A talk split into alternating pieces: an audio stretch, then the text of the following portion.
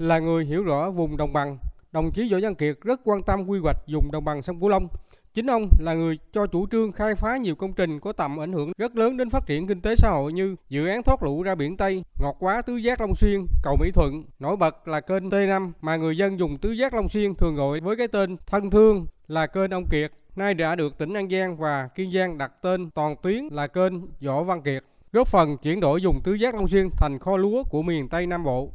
Tại tỉnh Cần Thơ, nay là thành phố Cần Thơ, đồng chí Võ Văn Kiệt nhiều lần khảo sát thực địa và hoạch định chính sách phát triển hạ tầng kinh tế xã hội, nhất là hạ tầng giao thông trọng điểm với trung tâm là thành phố Cần Thơ. Nổi bật là công trình cải tạo kênh quan chánh bố cho tàu trọng tải lớn tiếp cận cảng Trà Nóc. Sau này có thêm cảng Cái Cui tạo lối ra cho hàng hóa vùng đồng bằng sông Cửu Long, lưu thông nội địa và xuất khẩu quốc tế. Ông Phạm Văn Hiểu, Phó Bí thư Thường trực Thành ủy, Chủ tịch Hội đồng Nhân dân thành phố Cần Thơ khẳng định, bên cạnh những dấu ấn nổi bật qua các công trình hiện hữu mang lại hiệu quả kinh tế thiết thực, đồng chí Võ Văn Kiệt còn để lại những giá trị to lớn về tư tưởng văn hóa mang đậm tính nhân bản đối với đảng bộ, chính quyền và nhân dân thành phố Cần Thơ. Đó là tư duy đổi mới và tầm nhìn chiến lược là sự tận tụy, tận tâm và trách nhiệm, là phong cách giản dị, gần gũi, hào sảng như là một tính cách đặc trưng của người dân Nam Bộ Ông Phạm Văn Hiểu nhấn mạnh. Trân trọng sự công hiến to lớn của cố Thủ tướng, Đảng bộ, chính quyền và nhân dân thành phố đã có nhiều hoạt động có ý nghĩa thiết thực nhằm giáo dục cho các thế hệ đảng viên và nhân dân về truyền thống cách mạng, về tư duy đổi mới, sáng tạo, đóng góp cho sự phát triển chung của thành phố Cần Thơ. Đặc biệt, Đảng bộ và chính quyền thành phố quyết định chọn tuyến đường kết nối cảng hàng không quốc tế Cần Thơ với trung tâm thành phố mang tên cố Thủ tướng. Đây là tấm lòng của Đảng bộ, chính quyền về nhân dân thành phố đối với cố thủ tướng chắc chắn rằng sự công hiến và những giá trị của các công trình mang đậm dấu ấn của cố thủ tướng sẽ được tiếp tục giữ gìn bảo tồn và phát huy góp phần quan trọng thúc đẩy sự phát triển toàn diện bền vững của vùng đồng bằng sông Cửu Long nói chung cũng như của thành phố Cần Thơ nói riêng trong giai đoạn mới.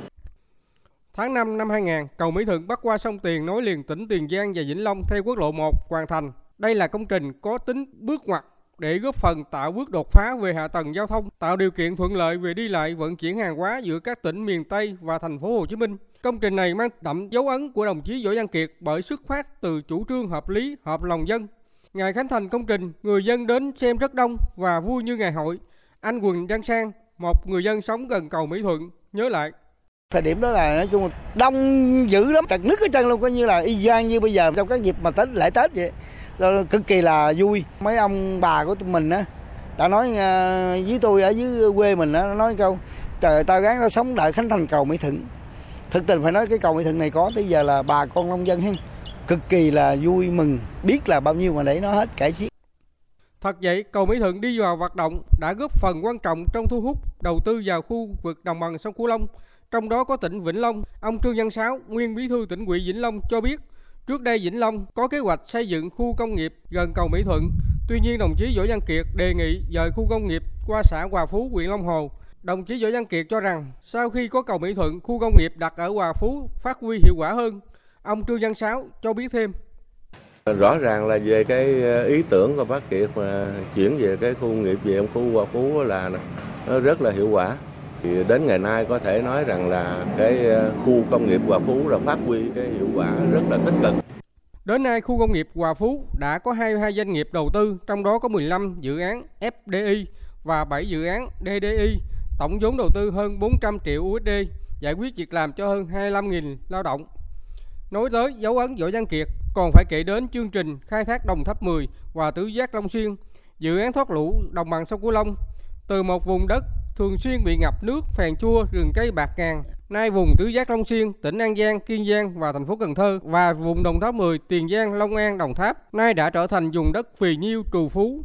Vùng đất chết năm xưa nay đã trở thành vùng sản xuất lúa gạo nông sản chủ lực của đồng bằng sông Cửu Long. Ngoài sản xuất lúa ba vụ, vùng này còn phát triển vườn cây ăn trái, hoa màu, cây khóm và hình thành khu công nghiệp thu hút rất nhiều nhà đầu tư ngoài nước. Tứ giác Long Xuyên trước đây là một vùng quan quá được ví như túi phèn của vùng đồng bằng sông Cửu Long.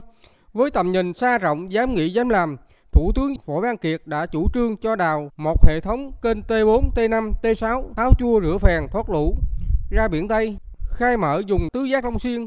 Từ cuộc sống bấp bênh, giờ đây hàng triệu cư dân vùng này đã an cư lạc nghiệp.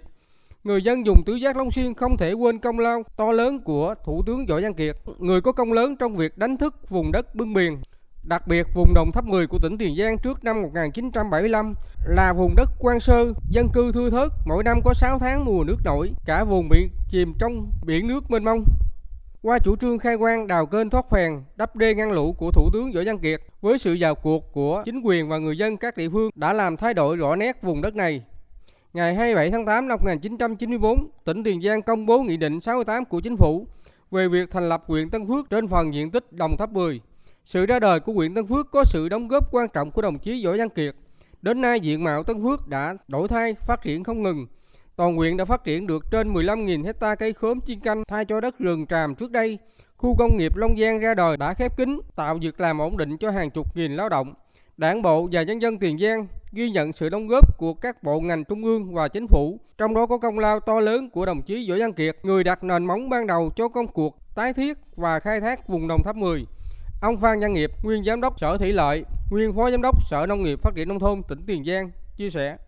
Phải nói Thủ tướng Võ Văn Kiệt sâu sát với Đồng Tháp 10 và Tứ Giác Long Xuyên mà chủ trương đó là khai quang khai thác triệt để cái để mà khôi phục để nâng sản lượng nông nghiệp để đảm bảo lương thực của cả cái đất nước mình.